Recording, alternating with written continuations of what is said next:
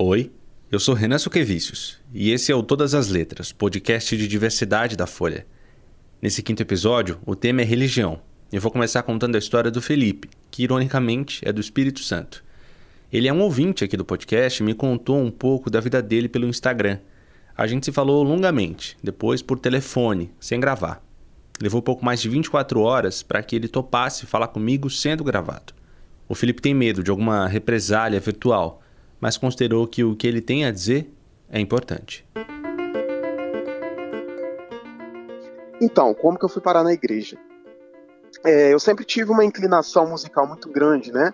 Desde criança, assim, desde pequeno. Eu tive uma inclinação musical muito grande.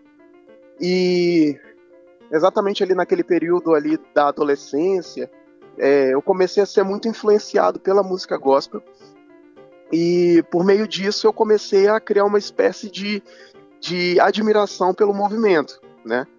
Então tava, é, era um momento em que a música gospel estava se tornando assim, estava é, se tornando bem exponente aqui no cenário musical brasileiro, né? Eu estou falando de uma realidade aí de 16 anos atrás, em que nós não tínhamos uma, nós não tínhamos assim essa essa potência da música gospel, né?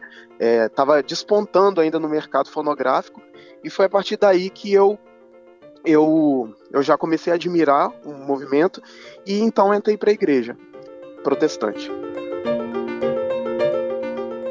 Eu tinha entre 15 e 16 anos, mesmo sem ter. Meus pais sempre foram cristãos católicos e eu comecei a visitar as igrejas, comecei a visitar a igreja evangélica e até que uma me captou, assim, né? Eu tive é, algumas experiências espirituais que dentro do meio cristão é muito chamado de conversões, né?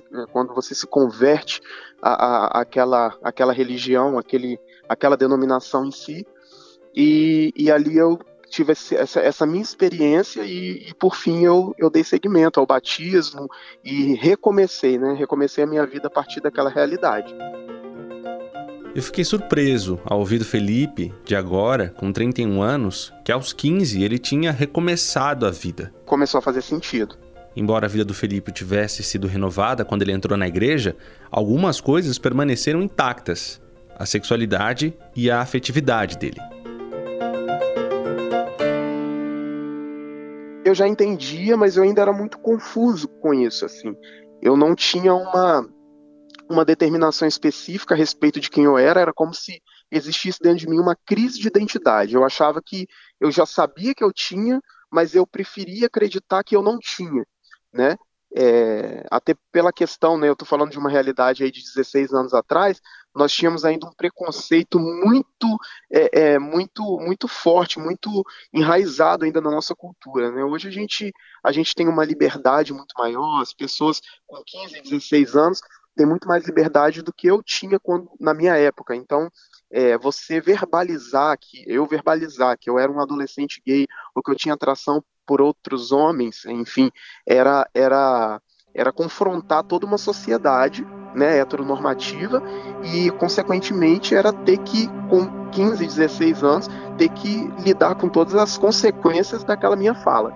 Então eu preferia, eu, eu, eu sabia que eu tinha atração, que eu sentia atração, entretanto eu preferia acreditar que eu não tinha. Então eu levava a minha vida, é, todas as outras áreas da minha vida, eu dava continuidade a elas, entretanto para a área sexual eu deixava ela de lado. E segundo Felipe, ele seguiu assim por outros 15 anos. Ele me contou que nunca verbalizou, nunca falou com ninguém que era gay. Eu confessava, eu conversava a respeito disso com Deus apenas, né? Dentro, né, no meu quarto, enfim, nos meus momentos de oração, mas não nunca com uma outra pessoa.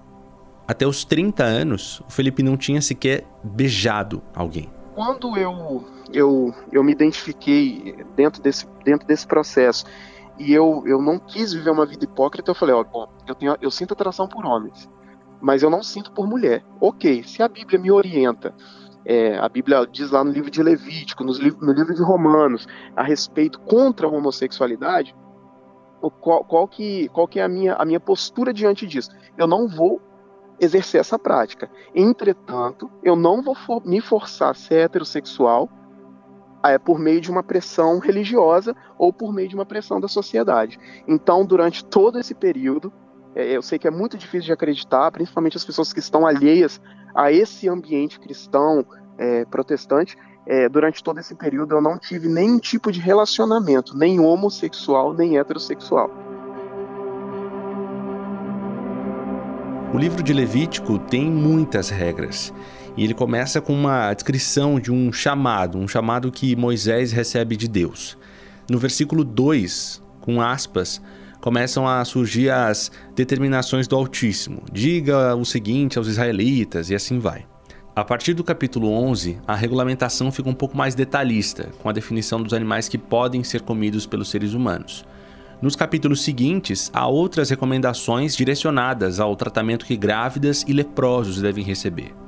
No capítulo 18, a sexualidade começa a ser abordada, com proibições sobre incesto. No versículo 21, aparece o trecho a que se referiu Felipe. Não se deite com um homem como quem se deita com uma mulher. É repugnante. Então, assim, eu sempre fui um jovem muito, muito voltado para ir para conferências, para ir para congressos, isso sempre voltado para a área da espiritualidade. E o intuito era realmente eu conseguir me reabastecer de fé para que eu pudesse, a partir daquele novo tempo, crer que algo poderia acontecer. E esse algo seria a minha libertação. Né? Partindo do pressuposto, né? e existe uma máxima dentro da, do, do cristianismo que diz que se o Filho vos libertar, verdadeiramente sereis livres. Libertação, dentro do contexto cristão evangélico, a libertação seria você abandonar as práticas homossexuais e passar a exercer a então santificada prática heterossexual. Então isso seria libertação, o que é muito conhecido fora como a cura gay, né? Esse foi o primeiro processo de cura gay vivido pelo Felipe. Então assim, eu comecei a perceber que pelo tanto fazer, eu não tinha resposta a respeito daquilo, eu continuava um rapaz homossexual, mesmo convivendo naquele ambiente, mesmo acreditando que eu podia deixar a prática, eu continuava um rapaz homossexual. E aquilo começou a adoecer meu coração, porque eu, eu não conseguia sair da homossexualidade. Né? Era como se aquilo fosse totalmente inerente a mim. E hoje eu entendo que realmente é. Né? É, mas é, e aquilo começou a me fazer muito mal psicologicamente falando e eu precisava de verbalizar, eu precisava de falar aquilo para alguém. Eu falei, eu preciso de conversar com alguém a respeito desse assunto, porque eu, eu, eu se eu não falar, eu acho que eu vou morrer entende? E, e, já eram já passavam-se muitos anos e as pessoas querendo ou não existe uma pressão da sociedade quando você está na igreja né? É, e o casamento, casamento? Namora com aquela moça? você é, não, não, faz não faz aquilo. Por que, que você você não pensa em ter filhos? Você já está ficando você já está com 29 anos. E aquilo começou a, a, a deixar meu coração apreensivo. O Felipe decidiu que era a hora de contar sobre a sexualidade dele. Então a primeira pessoa que eu conversei foi com a minha mãe. A primeira pessoa que eu conversei, eu sentei com a minha mãe, eu chorava muito. E eu cheguei para ela e falei assim: mãe, é, eu preciso te contar algo. Ela falou: fala, meu filho. Aí eu falei: eu sou gay. E, e isso assim, debaixo de muitas lágrimas, a minha mãe me, me abraçou e falou bem assim: meu filho, eu já sabia. E eu quero te dizer que não importa as consequências não importam, não importa onde, é, é, não importa suas escolhas. Embora ela, ela ter, eu achei muito bonito que ela ter disse assim, embora eu sei que isso não é uma escolha, eu quero te dizer que a mãe está aqui para o que der e vier. E o que eu quero mesmo é que você seja feliz. Não importa como. Se esse meio cristão, protestante, evangélico está te fazendo mal, e se ele não te aceita do jeito que você é, eu quero te dizer que a sua família, a sua mãe e o seu pai vão te aceitar. Aí, e aquilo, aquilo para mim, assim, foi como um, um bálsamo de cura para o meu coração. Porque foi um momento em que eu acreditava que todos virariam as costas para mim, inclusive os meus pais, e foi onde eu mais encontrei aceitação. Foi, foi neles. Embora tivesse a aceitação dos pais, tinha uma outra barreira que precisava ser superada. No dia seguinte, eu falei, mãe, eu vou conversar com o pastor e eu vou ver quais os direcionamentos que ele me dá diante dessa premissa. E foi quando eu fiz isso. Eu conversei com o pastor no dia seguinte. e contei para ele toda a minha trajetória, assim como eu tô contando para você. E aí a saga da cura gay recomeçou. Agora, com as instruções do pastor. O pastor falou comigo, né, que é, falou, olha, nós continuamos te amando do jeito que você é. é nós não, é, você vai continuar com todas as suas atividades aqui na igreja, não tem problema algum e a, o meu convite, é, dentro, nas palavras dele, ele disse: O nosso Deus é o Deus que pode todas as coisas e ele pode te libertar. Deus é poderoso, ele pode te libertar.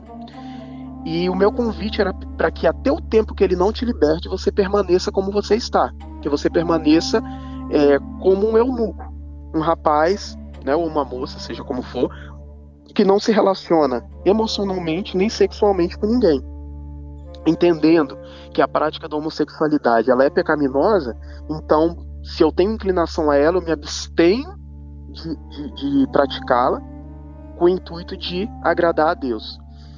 Então esse foi o convite na época, foi o que ele concluiu aquela, aquele momento em que nós estivemos juntos ali, é, foi quando ele concluiu, e foi da forma que ele concluiu. Então eu aceitei, eu falei, ok, eu vou simplesmente apenas continuar do jeito que eu sempre fui. Porém, com um fator, que agora algumas pessoas sabem da minha realidade, que são os meus pais e o pastor. Então eu aceitei. Esse processo, né, ele, ele veio com o nome de processo de discipulado, e semanalmente eu me encontrava com o pastor, com alguma liderança, com o pastor, e ali ele ia falando a respeito da palavra, como que eu estava me sentindo, ia ministrando uma espécie de, de, de oração sobre, sobre mim, e, enfim. É, ali eram encontros semanais, e ali eu, eu, desabafava. Como é que foi essa semana? Você teve inclinação? Você não teve inclinação? O que está seu coração? Como que está sua mente? Você tem sentido alguma progressão a respeito da sua sexualidade? Talvez o Felipe precisasse mais de respostas do que de perguntas naquele momento. A cobrança era maior a cada semana, no total foram seis encontros com lideranças da igreja. Existe um trecho da Bíblia que diz que a, a esperança adiada ela entristece o rosto, né? E aí, como numa ironia da vida, o Felipe viu no próprio rosto o que ele considera o preço pelos 15 anos de silêncio sobre a própria sexualidade eu me senti normal. Quando eu fui fazer minhas atividades diárias, eu percebi que meu rosto não se movimentava do lado direito. Eu achei que eu estava tendo um derrame. E eu estava com uma paralisia facial. E eu percebi ali que meu emocional, a minha estrutura psicológica estava toda destruída, estava toda detonada. E eu não tive dúvidas que isso se deu em detrimento de todo esse processo que hoje eu falo que é extremamente danoso para o psicológico de qualquer sujeito que se submete a ele. Tiveram o diagnóstico é, real de paralisia facial, isso por ordem emocional, e foi a partir daí que eu comecei a me tratar. Eu fui fazer terapia, fui no neurologista, fiz todo o tratamento é, científico a respeito das coisas que eu estava sentindo para o meu rosto voltar foram 30 dias especificamente, assim, foram aproximadamente 30 dias. E o tratamento perdurou por alguns meses, né? De terapia eu fiz aproximadamente uns seis meses de terapia. Foi libertador porque eu não conseguia verbalizar essa, essa frase. Eu sou gay. Para mim era muito difícil falar isso sabe? Era como se eu tivesse nadado por 15 anos e morrido na praia. Cara, eu tentei de tudo para poder ser liberto, né? E o Deus Todo-Poderoso não ouviu minha oração e agora eu tô tendo que recorrer a um psicólogo, a um profissional, para que ele possa reverter algo na minha vida. Né? E quando eu digo reverter, não é a sexualidade, mas reverter os traumas psicológicos que essa prática desencadeou em mim eu percebi que eu não era aceito naquele ambiente. Que na verdade eu só era aceito naquele ambiente se eu entrasse dentro da caixinha que eles me propuseram. Isso, querendo ou não, isso traz um mal muito ruim, né? Você fica, você não fica bem com uma situação, com uma circunstância dessa. Eu só sou aceito se eu fingir ser um rapaz hétero. Eu até costumo dizer que eu, ok, eu gostava muito de lá, mas eu não troco a minha vida hoje por aquela. Sabe, a liberdade que eu tenho hoje, a liberdade de, de, de, de poder ser quem eu sou, de, de não viver sob, sob pressão, não viver sob aquele jugo que, que pesava sobre os meus ombros, sabe? Aquela, aquela necessidade que eu tinha de, de, de ter uma, uma situação resolvida e de não entender por que, que isso estava acontecendo comigo e, e, sabe, e acabar vindo a ter uma autocomiseração, aquela, aquela, aquela sensação terrível de me sentir uma aberração, de me sentir alguém totalmente é, além daquilo que Deus projetou para você ser. Né? Imagina você carregar um cargo, desde, um, um, fardo desde a sua adolescência, em que você se entende, né, dentro daquele contexto como uma aberração, como alguém, ó, oh, Deus não planejou você para ser isso, né? Então, assim, você ouve muito isso dentro dos discursos de pregações, né? Deus abomina o homossexual, Deus abomina a prática homossexual, Deus não planejou você para ser isso, Deus não planejou isso sobre a sua vida, isso é um engano do inferno, sabe? É, é, é, imagina você como adolescente, você ouvindo, você vai, você vai, isso vai se tornando perturbador para você, né? E, e aquilo, aquilo realmente é, é, vai, você vai criando, vai construindo muros ao redor do seu coração a respeito dessas mensagens assim que são bem pesadas e, e, e isso isso se torna assim muito complexo e, e, e machuca, né? Machuca o, a pessoa.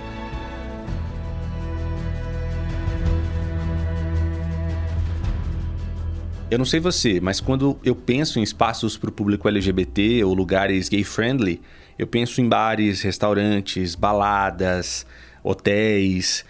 Mas igreja gay-friendly tem? Como você ouviu, até esse trecho, até esse ponto aqui do Todas as Letras, é possível uma pessoa LGBT querer frequentar igrejas, ter fé, ter religião. Mas onde é que essas pessoas se reúnem? eu descobri que a uma quadra do prédio da Folha, onde eu estou aqui agora, fica a comunidade Cidade Refúgio.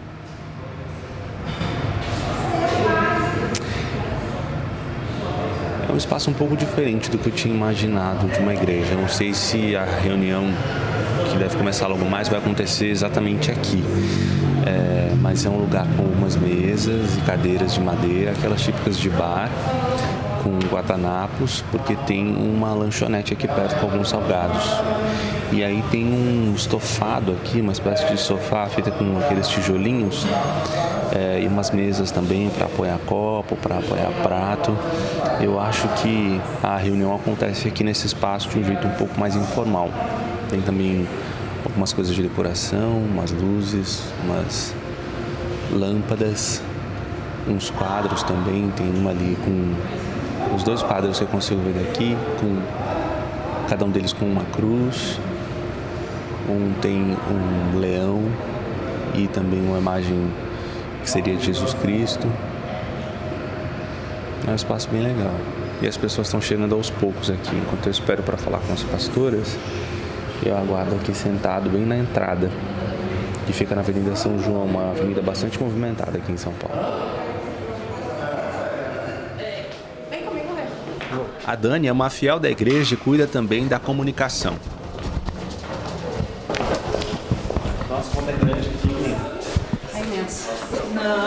Misericórdia. Pastora, esse é o Oi? Renan. Essa é a pastora Lana. Prazer, viu? Desculpa a demora, viu, Renan? Vocês que acompanhem? Vamos lá, vamos lá. Vamos lá. Aos poucos eu fui percebendo que estava enganado. O culto não aconteceria no lugar em que eu fiquei esperando. A estrutura era gigantesca. Eu desci até uma sala com uma grande mesa de vidro, com quatro cadeiras imitando couro, num tom de azul. Tinha muita informação ali ao mesmo tempo e as luzes, que eram várias, que ficavam no teto, as lâmpadas, elas refletiam na mesa de vidro e me incomodavam um pouco a visão. Foi. A Morena já chegou, tá? Quem é essa pequena? É a Lily. Esse é o mascote. Na sala tinha uma cachorrinha pequena que fez festa quando eu entrei. Eu sentei de frente para a Lana, a pastora da igreja.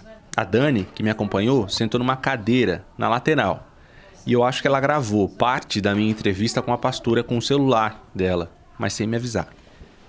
Fala para mim, Renan, qual que é a, o alvo aí da entrevista, tudo pra gente entender direitinho. Eu tenho um podcast ah. na Folha que se chama Todas as Letras. Sim. É um podcast sobre diversidade. Em cada episódio eu abordo um tema diferente. Eu vou pro quinto episódio agora. Eu percebi que tinha uma apreensão geral ali com a minha presença. Um dos fiéis, que também faz trabalhos voluntários na igreja, interrompeu a nossa entrevista. Eu, eu ver, eu vou ver. Mas faz um favor pra mim.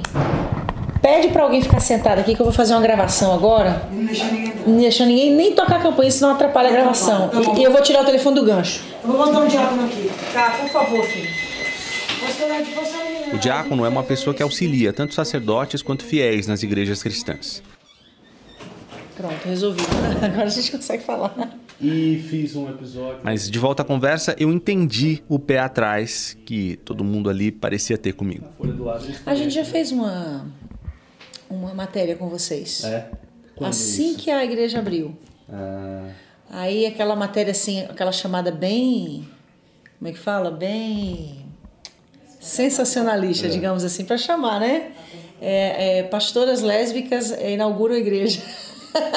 então foi a primeira matéria que a gente fez com a Folha. E como é que foi a repercussão? Foi muito boa. É? Foi muito boa. Até porque, por mais sensacionalista que fosse a chamada, que a gente sabe que o jornalismo conta com essa coisa impactante inicialmente, a gente teve muito retorno, no sentido de pessoas lerem o, a matéria, se interessarem e virem pessoalmente conhecer. Inclusive, a gente tem até hoje fruto dessa matéria. Pessoas que vieram e permaneceram na igreja. Muito legal. A reportagem a que a Lana se refere foi publicada em 2011, cujo título e linha fina eram Lésbicas de Cristo, igreja evangélica fundada por mulheres homossexuais no centro de São Paulo, quer acolher escorraçados pela intolerância. Embora a Lana e a companheira dela, a pastora e cantora gospel Rosânia Rocha, sejam de fato duas mulheres lésbicas e tenham aberto uma igreja, elas fazem questão de frisar que a igreja não é exclusivamente para lésbicas e outras pessoas que se identifiquem com as outras letras da sigla LGBTQIA. Que igreja é essa? Olha, a gente define a cidade de refúgio como a igreja de Cristo, porque a gente entende que a igreja que Cristo, na sua essência, realmente gerou, é uma igreja que não é pragmática, que não é, não é exclusiva para brancos, não é exclusiva para homens, não é exclusiva para ricos, não é exclusiva para héteros. É uma igreja que acolhe a todos. Então, a gente luta muito, inclusive, contra esse rótulo, igreja gay. Porque quando eu digo que a igreja é uma igreja gay, eu estou dizendo que ela é uma igreja voltada única e exclusivamente para o público gay. E aí eu cometo o mesmo erro das igrejas tradicionais, que são única e exclusivamente para um público hétero. Ou seja, eu, termi eu termino me tornando uma igreja exclusiva para um público. Quando na realidade a natureza essencial da igreja de Cristo é para todos. Então, nós nos, nos, nos enxergamos como uma igreja cristã. E óbvio, como todo ser humano tem aquela necessidade de dar rótulos, o melhor rótulo que a gente achou foi que nós somos uma igreja para pessoas plurais. Para o negro, para o branco, para o pobre, para o rico, para o hétero, para o gay, para o transgênero, para todos, para o velho, para o jovem. Essa é igreja né, que, que atende realmente a necessidade de todo ser humano, porque todo ser humano, independente de quem ele, de quem ele é, ele precisa e carece de um salvador e de manter um relacionamento com seu Criador. Então é assim que a gente se define como a igreja de Cristo, como todas as igrejas deveriam se definir. As pastoras Lana e Rosânia tiveram experiências em outras igrejas antes de terem uma igreja e a própria. pastora Rosânia, nós, ela nasceu no, num lar cristão. Eu já me converti aos 21 anos de idade. A pastora Rosânia, que estava numa outra sala, se preparando para o culto, chegou à sala em que nós estávamos e sentou à mesa. Eu fiquei impressionado com a preparação dela. Ela estava muito arrumada, com uma roupa muito bonita, muito maquiada, um cabelo muito ajeitado. Ela se sentou ao lado e começou a participar da conversa. Essa caminhada dentro de uma igreja com, com essa visão tradicional, que era a Assembleia de Deus na, na ocasião. Então, quando é, eu me converti, eu me converti inclusive para buscar essa tal cura gay, essa tal libertação, porque dentro da igreja tradicional existem duas linhas para se enxergar a sexualidade de um indivíduo: ou é doença ou é demônio. Então, dentro da igreja onde eu me converti, eu lidei com essas duas linhas, porque eu procurei a cura, não encontrei, então fui procurar a libertação para ver se, se eu a achava. Então, automaticamente, quando é, é, depois de sete anos de, de, convertida, depois de ter tentado um casamento hetero, heteronormativo, depois de ter tido um filho, eu entendi que a minha sexualidade ela não havia mudado, eu havia sublimado, porque tinha tido um entendimento, segundo aquilo que eu havia aprendido inicialmente, que a minha sexualidade iria me levar ao inferno. Então, na ocasião que eu entendi que a minha sexualidade ela era imutável e era um dom de Deus, assim como a cor da minha pele, a cor dos meus olhos, está intrínseco em mim, é imutável. Então, quando eu entendi isso, automaticamente eu não me vi mais dentro do contexto da igreja que eu fazia parte, porque eu não era aceita. Eu só era aceita dentro do seguinte contexto: se eu aceitasse passar pelo processo de cura, se eu aceitasse passar pelo processo de libertação, e enquanto eu não evidenciasse essa tal cura, essa tal libertação, eu não tinha, não, não tinha oportunidade de exercer nenhum ministério, que no caso do meu é a palavra. Então, na ocasião, quando eu conheci a Rosânia, a gente entendeu que dentro da igreja tradicional a gente não teria essa possibilidade. Não era nem de exercer ministério, era de ter um relacionamento com Deus. Porque a nossa, a nossa condição era vista como uma condição de perdição, de endemonizadas, de doentes. E aí a gente começou a perceber que a gente não tinha esse espaço dentro da igreja. Vocês se conheceram na igreja? Nós nos conhecemos na igreja. Na época, inclusive, ela morava nos Estados Unidos. Eu fui até os Estados Unidos, inclusive, para fazer é, é um trabalho de missões para a igreja. Isso foi em 2002. Inclusive, na época, eu era casada né? Ela também era casada e a gente sempre pontua muito isso, né, para deixar claro que a gente não faz apologia ao erro, porque a gente entende que o nosso erro foi ter esse esse é, esse relacionamento dentro de um casamento, que no caso é um adultério. Envolvia outras pessoas. Envolviam outras pessoas. Então a gente pontua que o erro nosso foi esse, não a nossa sexualidade, mas no caso a questão de estarmos casada e termos nos apaixonado e nos envolvido. Então foi dentro desse contexto que a gente se conheceu. É, foram muitos anos, até mesmo dentro da igreja, tentando mudar, tentando se deixar, tentando se esquecer, passando por todos os tratamentos, por todos os requisitos que a igreja oferecia na sua limitação de entendimento, porque a gente entende que a igreja cristã ela tem muita dificuldade de lidar com, com o, o homossexual, com o transgênero. Ela tem muita dificuldade, ela não sabe. Alguns pastores até têm esse desejo. Eles tentam, mas né, geralmente não tem uma resposta. Geralmente eles mandam pra gente, né, hoje em dia, né? Hoje em dia a gente tem assim essa a gente se sente muito muito referência nesse quesito de quando pastores querem ajudar pessoas que são gays, eles que estão na sua comunidade, uhum. que não sabem como ajudar e eles muitas vezes recorrem até a gente. Mas isso de igrejas é, tradicionais. tradicionais? Tradicionais. Várias pessoas de igrejas assembleias, batista, eles é, nos procuram pedindo, pedindo orientação, tipo, como é que eu faço com esse casal? Como é que eu faço com esse, com esse, com esse pessoal que acabou de chegar? Eles querem ficar na igreja, mas estão casados há estão ah, juntos às vezes 10 anos, mas aí a gente, fala, o que a gente faz? A gente aceita, né?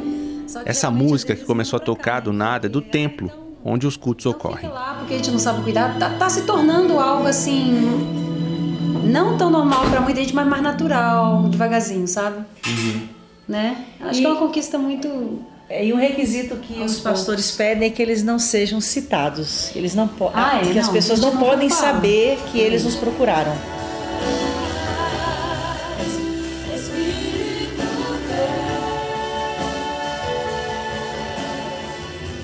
Era uma quarta-feira, o culto começava às 8 da noite.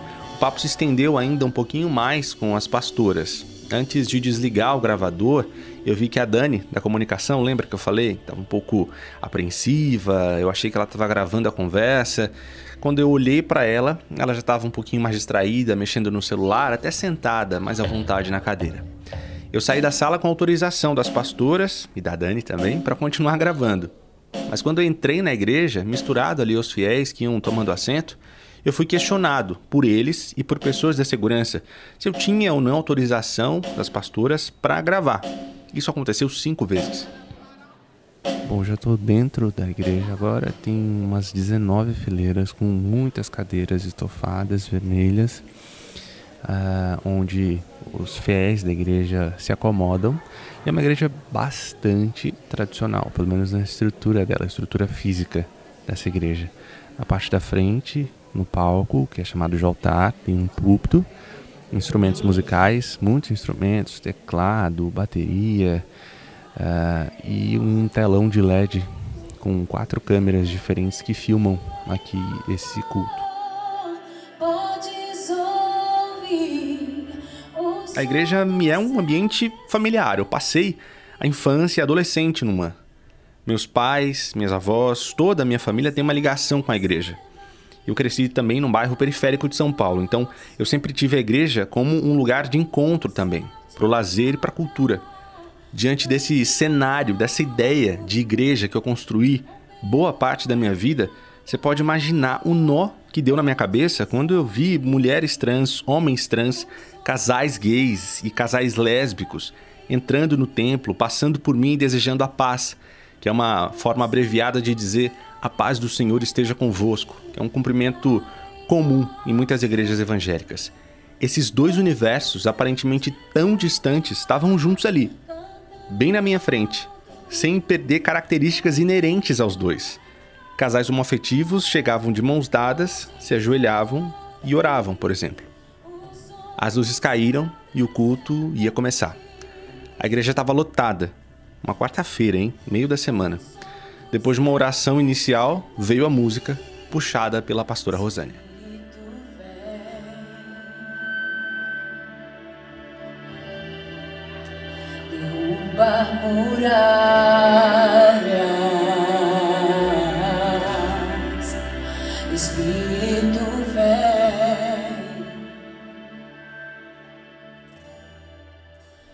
Enquanto eu captava o som, eu pensava lá no Felipe que contou a história dele no começo desse episódio.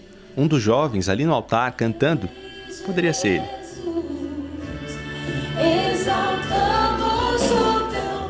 Ao longo desses episódios do Todas as Letras, você ouviu que LGBTs querem e precisam de muitos direitos que ainda lhes são negados. E ouça mais essa, hein? Liberdade de crença e exercício de culto são direitos.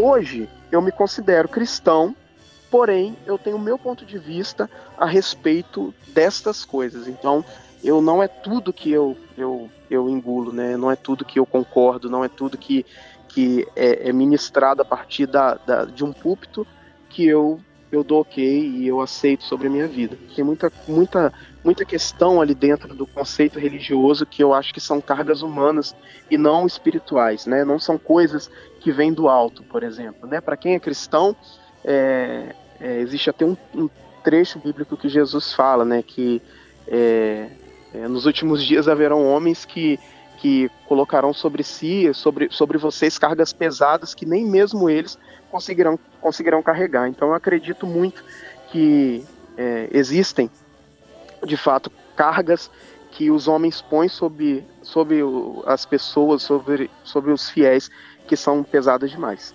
o trauma, a, a, situação em si é tão traumática, né, esse processo de aceitação, que é, pensar em suicídio não foi uma nem duas vezes apenas, sabe? É, mas eu entendia que isso não era a resolução dos meus problemas.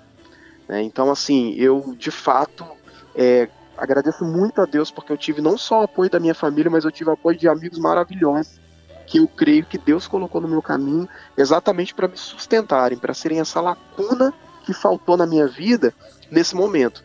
E por incrível que pareça, é, a maioria dessas pessoas não eram pessoas que estão dentro de um contexto religioso, não eram pessoas que estavam que estão dentro de um contexto de igreja. Né? Então, é, ali eu pude perceber o cuidado de Deus mesmo na, nas pequenas e nas grandes coisas. E, e a partir dali eu pude ressignificar a minha vida. É, havia dias que eu estava bem, outros dias eu estava muito mal.